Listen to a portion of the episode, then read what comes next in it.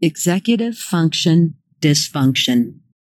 I have represented many families wherein the child at home is unable to follow typical two or three step directions.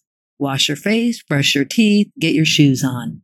At school, the same thing happens. Pull out your paper, turn to page 10, do problems 8, 12, and 15. A student or child that is experiencing executive function dysfunction, which often accompanies autism, autism like characteristics, ADD, ADHD, and the like, are not purposefully not following directions.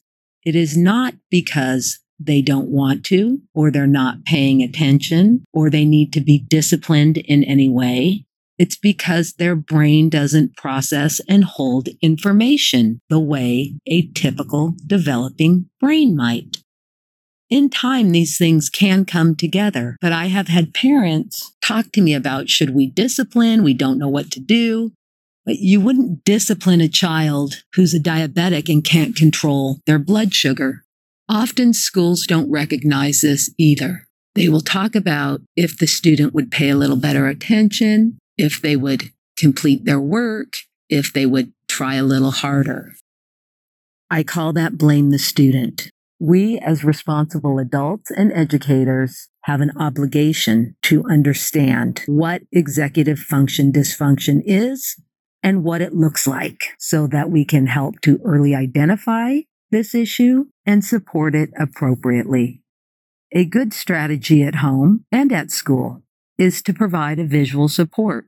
If you want your child to wash their face, brush their teeth, put their shoes on, make it a routine. Put a visual schedule where they can see it on the bathroom mirror, in their bedroom, in the kitchen. Put the steps on the visual schedule. Some kids, you can write it. Other kids, you might have to take a picture.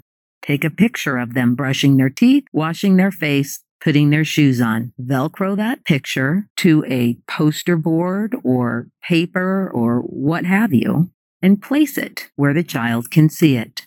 Once the activity is done, you teach the child to mark off that activity. It's a very small way that we can help support students and children, but it is also very effective.